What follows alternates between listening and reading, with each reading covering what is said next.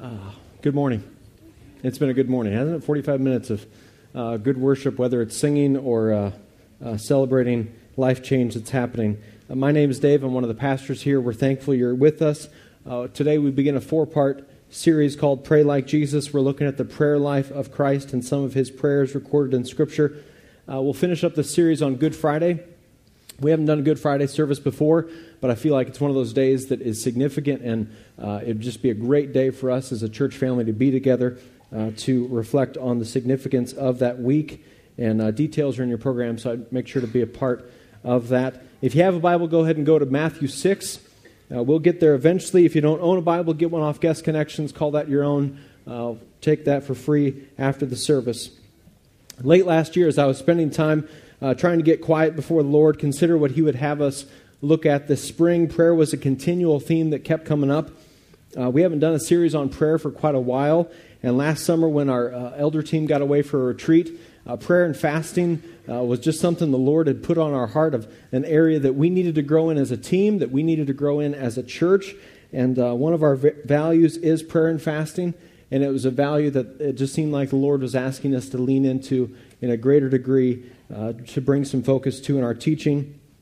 Uh, combine that background with it's been a while since we've been in the Gospels and the life of Jesus. And then I noticed another church that I followed did a series on the prayers of Jesus. And you know, at the end of the day, at the center of our faith, at the center of our church, is Jesus Christ. He is the beginning and the end, our Savior and our Lord. So, who better to learn from when it comes to prayer than Jesus Himself? Now, the challenge on a series uh, on prayer is that if I went around and asked each of you about your prayer life, you'd say things like this uh, Well, I don't pray enough. Uh, I don't pray long enough. I don't pray hard enough. I'm not very good at prayer. I mean, I, I know I should pray more. And, or, well, prayer tends to be kind of a last resort, like break glass. Uh, and then I'll pray. Uh, I pray when things are desperate, but not when things are going well. How, how's my prayer life? Well, it could be better. It should be better. That, that would be a common response from us, whether you've known Jesus for years or you just started following him uh, just a couple months ago. Even if he asks somebody who'd been a Christian for 20, 30, 40 years, you might get that response of, well, it, it could be better. Oftentimes, in relation to prayer, embarrassment or feelings of shame or guilt are stirred up. So, listen to me. My hope is not to induce more guilt and shame in a series on prayer. Uh, rather, I, I, pray, and I, my hope is that we just be reminded of who our God is uh, and what a wonderful privilege it is to be able to pray. I want to remind us of the position that believers have in Christ, that we already have our identity in Christ, and look at the prayer life of Jesus and seek to model that in our own lives. Since He is our teacher, we are His student, it seems appropriate that we would learn from Him. So, prayer. What is it? Just some basic stuff. It's communication with God. It's us talking to Him and Him listening. It's Him talking and us listening. It's back and forth. It's not just the words we speak, but, but prayer can be the silent thoughts that we think toward God and speaking to God. For example, if I, it, oftentimes in conversations, uh, with whether it's uh, friends or with my kids or with my wife, I, I pray, okay, God, give me wisdom. I don't know how to respond to this, or I don't know how to, what you would have me to say. And so praying in the midst of that, just silently. Prayers can be written. Uh, when you think of how we communicate with one another, communication is not just us talking. But if I'm going to be a good communicator in our, in our marriage, for example, I'm going to have to listen to my wife. I'm, wife. I'm going to have to sometimes not talk so I can simply listen to her. Same goes with the Lord. Silence and so- solitude, where we shut off the noise and maybe just reading our Bibles and seeking to hear from Him.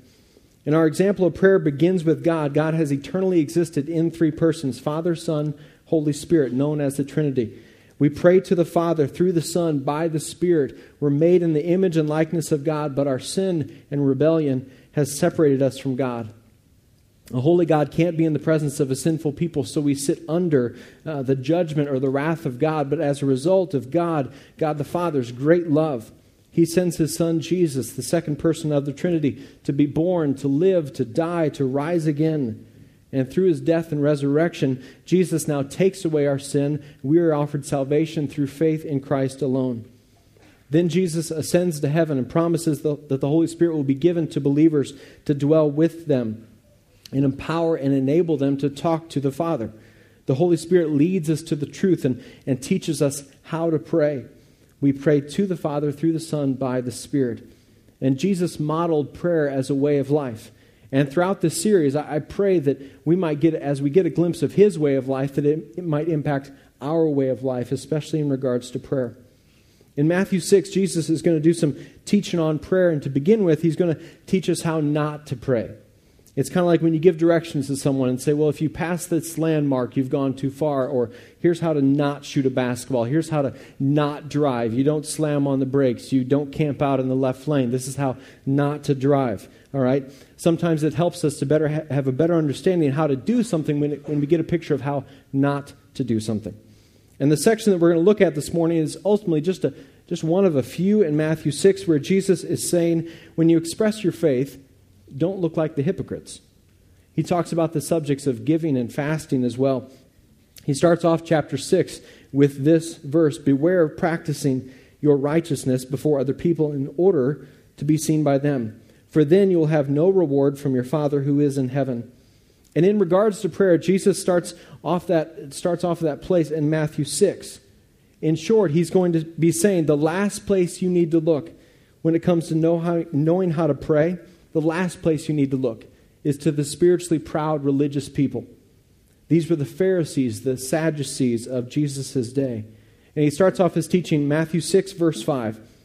And when you pray, do not be like the hypocrites, for they love to stand. Uh, they love to pray, standing in the synagogues and on the street corners to be seen by others. Truly, I tell you, they have received their reward in full. The word hypocrites originally uh, referred to uh, Greek actors who wore different masks to play various roles. And Jesus is going to continually go after this tendency that we have in our own hearts and in our lives to do just that. To put up the Sunday mask when we walk in here, and then put on the Monday mask when we walk into work or school, or, or put on the weekend mask. Oh, now we're with our friends, so now we put that one on. And the Pharisees were notorious for their hypocrisy, especially in regards to wanting to do the right things but for the wrong reasons. In Jewish culture, uh, prayer was a pillar of the faith. Public prayer being said aloud three, uh, at least three times a day was very common. So Jesus is not condemning public prayer. For example, in the midst of a church service, we pray, right? Uh, Matthew 14, before Jesus feeds the 5,000, he prays publicly. What he's, going to, what, he, what he's going after is the motive of our heart.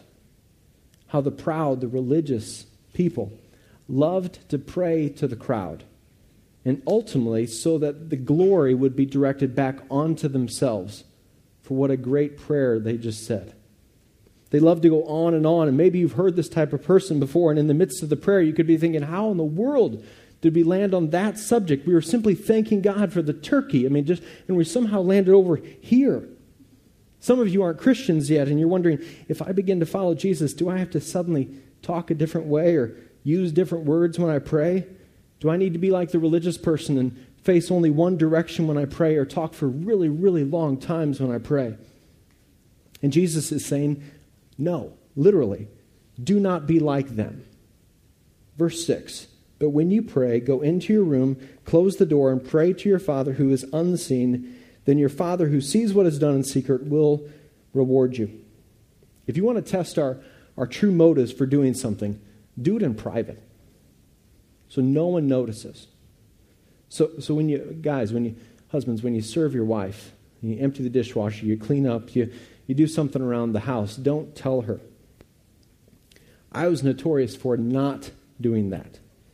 Early on in our marriage, Heather would come home or she'd be gone, and she'd walk in, and I'd just kind of be going down this list of all the great things I had done in kind of an oh so subtle way of like, oh, what have you been doing? Oh, I just, you know, this and this and this. Basically, beating my chest saying, Heather, I'm awesome. Reward me.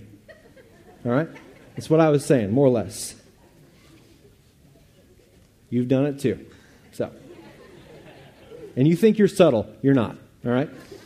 Now, after seven, nearly 17 years of marriage, after watching her example of selfless service, service, I've slowly learned. I'm not a quick learner. I've slowly learned what it means to truly serve and test the motives of my, of my heart. And in a similar way, Jesus is saying, pray in private. Don't just pray in private, Once again, not shot blocking all public prayer, but when, but when you're alone, it's just you and God, and when no one else is around but the two of you, there's no opportunity to shift the glory back onto yourself. No, fo- uh, the, the focus is ultimately on the Lord Himself. Verse 7 when you pray, do not keep on babbling like pagans, for they think they will be heard because of their many words. Do not be like them, for your Father knows what you need before you ask Him. There's a great truth. Prayer is also not just mindless repetition of the same phrases over and over and over, where the phrases roll off our tongue kind of like a rhyme, but, but they haven't originated in our hearts at all. The ESV translation calls that empty phrases.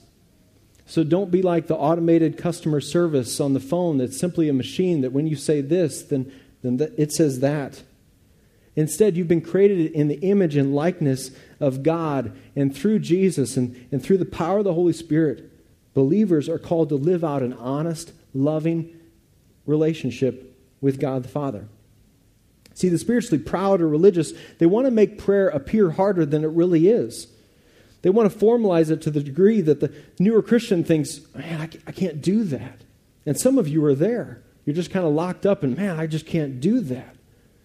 Religious prayer is to impress people, it's for an audience where they pray for a really long time, where they make it look difficult and awkward and very hard. But to pray like Jesus is about humility, it's not about boasting. It's about keeping it simple. It's talking to, talking to your Father. It's respectful. It's personal, heartfelt. So Jesus says, don't pray like them. And now Jesus is going to shift the focus on, on how to pray. He's going to give, an, give us an example of prayer, not a formula, not a script necessarily, but a pattern for our own prayer. Matthew 6, starting in verse 9.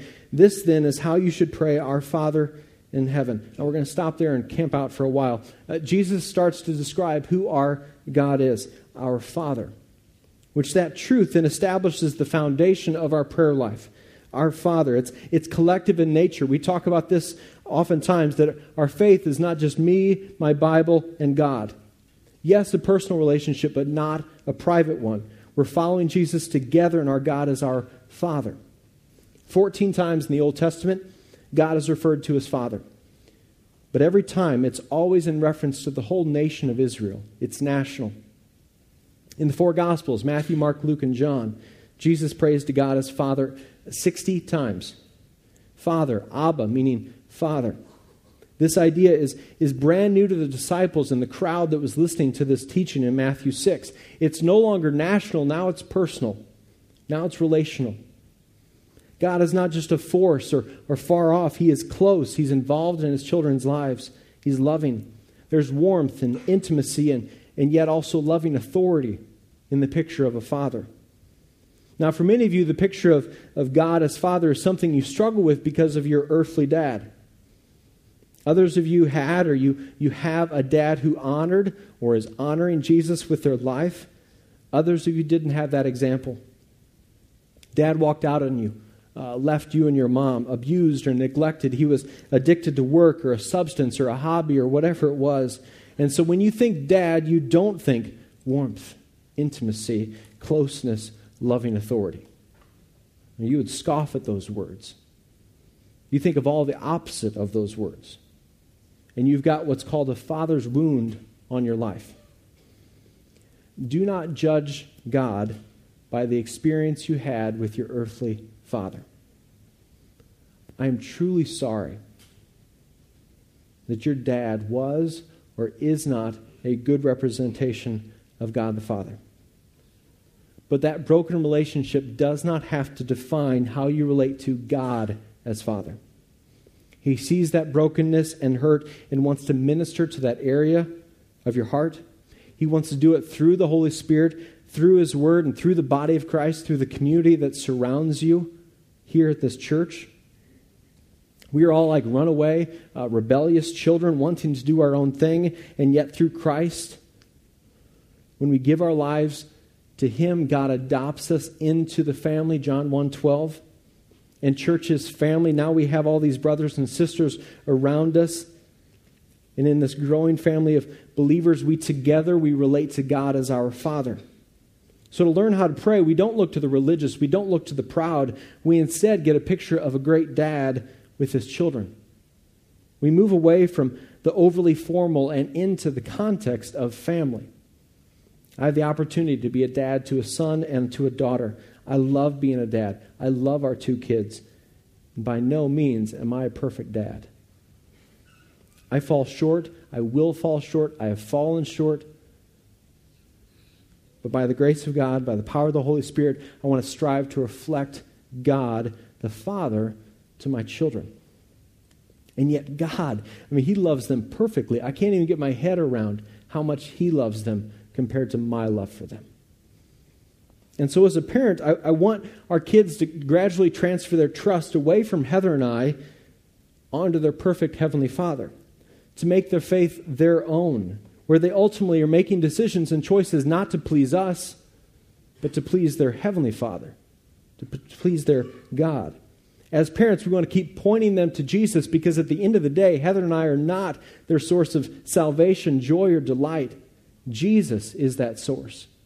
So we want to keep pointing them to Christ. So, in the context of a father child relationship, my children and I interact because of relationship. They talk to me humbly, respectfully. Dad, I need something from you. Dad, I need to talk to you about something. Dad, I need some help. Dad, I'm frustrated. Dad, I'm so excited. Dad, what do you think about me going there and doing that? Dad, I need some wisdom. It sounds a lot like how prayer should sound, does it not? The, the foundation of our prayer life is God as Father. And when we get that, we won't come to Him as, as this far off mystical presence, but a holy Creator who sent His one and only Son to save us on a rescue mission so that we could relate to Him as Father.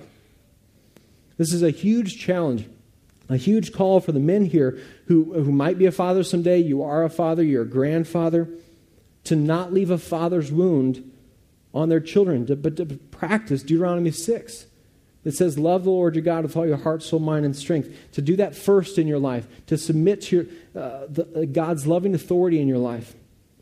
You can't expect your children to go to a place where you're unwilling to go yourself. Listen, your children aren't also, they're not looking for perfection or pride. Believe me, they're not. They're looking for humility, a willingness for you to be uh, changed by the Holy Spirit, to admit where you've fallen short, to ask forgiveness, to walk out a loving relationship. And it's never too late to start. Because some of you are already right now dismissing my words, saying, well, yeah, but I did X, Y, and Z, or I've done whatever. It's never too late to start. 2 Corinthians 5:17 In Christ we're a new creation the old is gone the new has come. It's never too late to start and you're not alone in that journey of fatherhood. There are people around you, men around you all striving toward that same destination. If we get that God is father then you and I will pray. Then we won't think I feel just this feels stupid. I feel wrong. Are these the right words? My kids have never questioned that when they talk to me. I'm not looking, well, wait, you said that wrong. I just want them to communicate to me. I just want to hear them authentically, respectfully, humbly, yes, but also honestly. As Hebrews 4:16 tells us, we will come boldly before the throne of grace with confidence, because we know the one who is in the throne is not just creator and almighty, but he is Father. Now, I spent a lot of time on that, but I, but I feel like that's a, a foundation of our prayer life and really a foundation of just the next few weeks, even as we look at uh, Jesus' prayer life. Now we're going to look at uh, the rest of these verses. There's six big ideas, six areas of prayer, so to speak, that Jesus is going to teach us or encourage us in. The first one is uh, prayers of worship and adoration. Verse 9, it says this This then is how you should pray Our Father in heaven, hallowed be your name. God, your name is hallowed meaning that, that, Father, your name is of the highest honor. You are holy, you are revered. There is no one, nothing outside of your authority. As Father, you are king, you are ruler, you are reigning, you are sovereign. And some may say, then why bother praying? Well, because He is. I mean, if my Father is in charge, then I want to talk to Him. I want to talk to Him. That's going to invite me to, wow, I have, I have opportunity to talk to my Father who's in charge, and I'm going to talk to him. We have this incredible access through Christ. And this great, almighty, holy Father loves to relate and hear and speak to his children. So in prayer, we thank him for who he is. And he is not just the big man upstairs. I mean, think about how you refer to God. It says a lot about where you're at with Christ. If he's the big man upstairs, you don't know him. You don't know him. You may believe in him, but you don't know him yet as your Savior, as your Lord. He is not your Father yet, but he can be, and it could start today. Our, our God is all powerful, all knowing, loving, affectionate, with us, near us, Father. The next area of prayer is, is prayer for uh, God's kingdom to advance. Verse 10 starts with, Your kingdom come. There are two kingdoms on earth light, darkness, sin, holiness, lies, truth. Two kings, two kingdoms. Satan, is de- Satan and his demons, and God and his angels. Now, in the end, there's only one kingdom that remains, and that's the, the Lord Almighty's, our great fathers. Because one day Jesus is returning and we are called to be ready. Jesus talks a lot about the kingdom of God, Matthew 24 being an example of that. In prayer, that we are acknowledging that in God's kingdom, in God's kingdom, the hungry are fed, the sick are healed, the outcast are welcomed, the sinner is forgiven, new life breaks through, broken relationships are mended, mourning can turn into gladness, death is overcome, the blind see, the deaf hear, the lost are found, the, the chains of sin are broken, the lonely are lonely no more. So in prayer, we are saying, we sang about it this morning, did we believe it? in prayer, we are saying, God, we want your kingdom here on this earth. We want it in this area. We want it in this church. We just saw it. We want his kingdom here. We want to see love, justice, mercy, and compassion to extend to more and more people. We want your church, the body of Christ, to be a light for all to see. We want to see the good news of Jesus reach more, and more and more lives come to Christ, and more lives turned around, and more people baptized, and more people obey the Lord in everything, not just in some parts, but in everything. We pray for God's kingdom to advance so that God would be glorified. The next area of prayer that Jesus speaks about is prayer for God's will. Verse 10 says, Your will be done on earth as it is in heaven. Lord, your will be done. I mean, this, we, we pray that, but do we mean that? I mean, there are some times I don't know if I really mean that. Many times we come to God telling Him what we want, and that's not necessarily wrong. And He will answer our prayers with yes, no, or later, and sometimes that later is not until we see Him face to face. And yet our hope is still firmly rooted in our identity as a child of God. He is our Father. In prayer, we are aligning our lives and, and our will with God's Word and His will. Prayer is much more about changing us in our, in our hearts than it is about changing God's actions. Now, now does prayer change God, God's actions? You bet. Examples of that Exodus 32, James 4 2.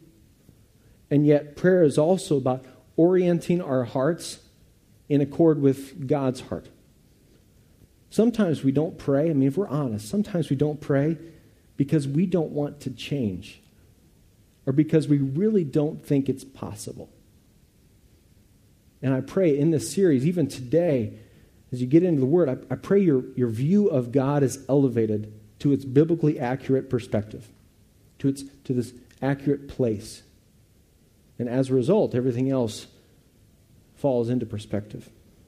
The next area of prayer are prayers for provision. Verse 11 Give us today our daily bread.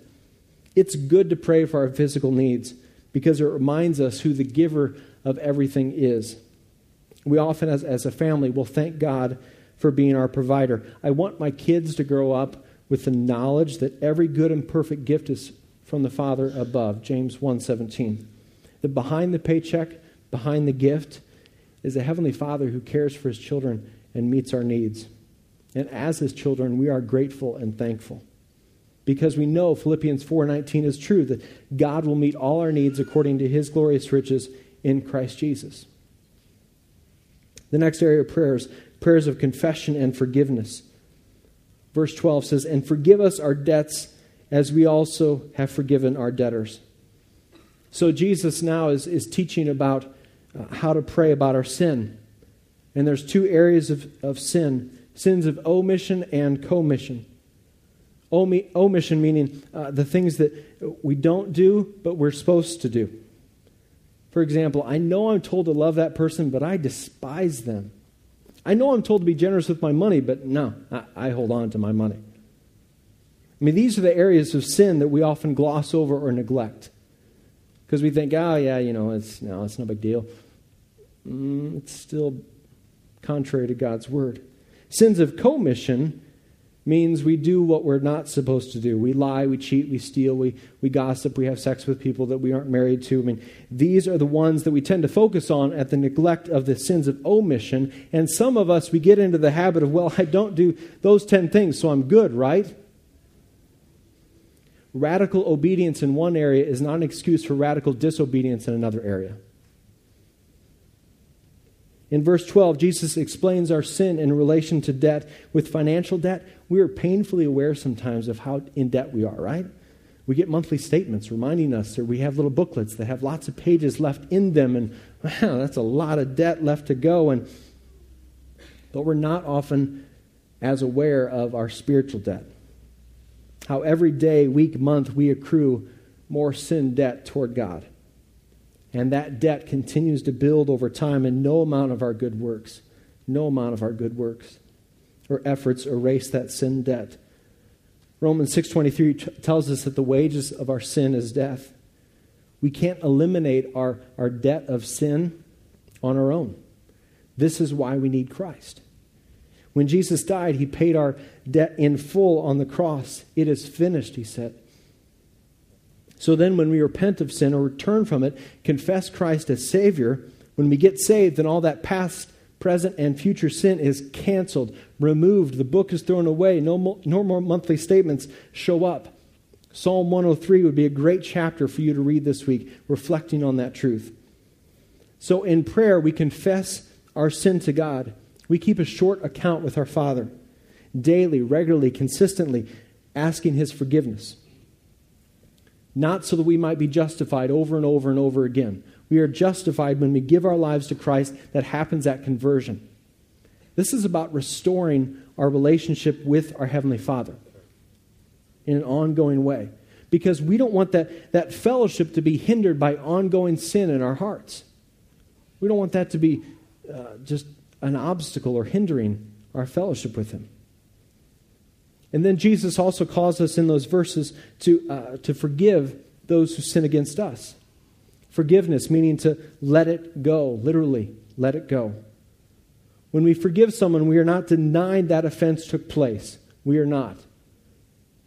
What we are denying is that we are no longer going to hold it against them. In choosing to forgive, we are saying, I wish God's best for you. Uh, that brings it to a whole nother level, doesn't it? And we forgive because He first forgave us. It guards our hearts against becoming bitter. Ephesians 4 31 and 32. So, is there someone in your life that God is calling you to forgive? Well, confess that bitterness to Christ in prayer this week and then forgive as we've been forgiven. This is what it means to pray and act like Jesus. The last area of prayer that Jesus speaks to is our prayers of protection and leading. Verse 13, and lead us not into temptation, but deliver us from the evil one. There is evil in this world. There's a spiritual war taking place. We talked about that a lot in the last series. Now, don't misunderstand what Jesus is saying here. God does not lead us into temptation. He is pure, He is holy, He is perfect, He is all the time good. No evil can come from Him. James 1:13. Our God is the good shepherd who leads his sheep and never forsakes them. Psalm 23 is all about God as our shepherd.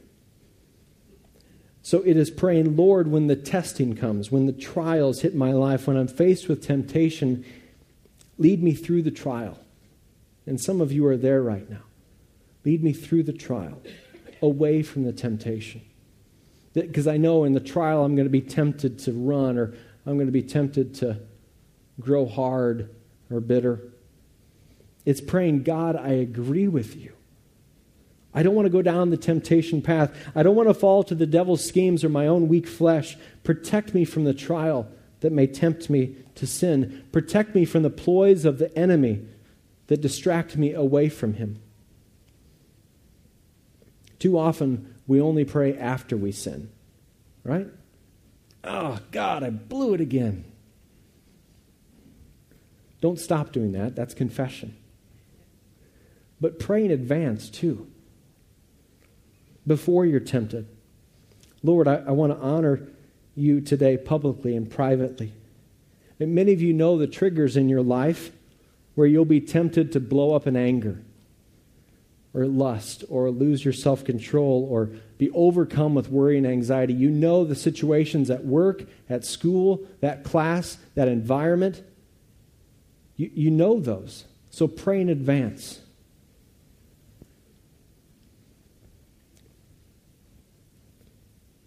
Lord, protect me. Father, I love you. I want to obey you. I know I'm tempted to, uh, to be prone to wander, so protect me. Lead me in the paths of righteousness. Jesus then finishes in verses uh, 14 and 15 For if you forgive other people when they sin against you, your heavenly Father will also forgive you. But if you do not forgive others their sins, your Father will not forgive your sins. Now, that's a verse not to just like skip over. He, he's once again going after our hearts. Prayer is as much about changing our own hearts than it is about changing our circumstances. We can't say, we can't say, God, we want your will to be done when we still have sin and rebellion and just kind of a hard heart in us. We can't say, forgive them. Or, I mean, we, we can't say, forgive us if we're un, unwilling to forgive them. We can't pray, Lord, would you change them? Would you change these circumstances if we're unwilling to be changed ourselves?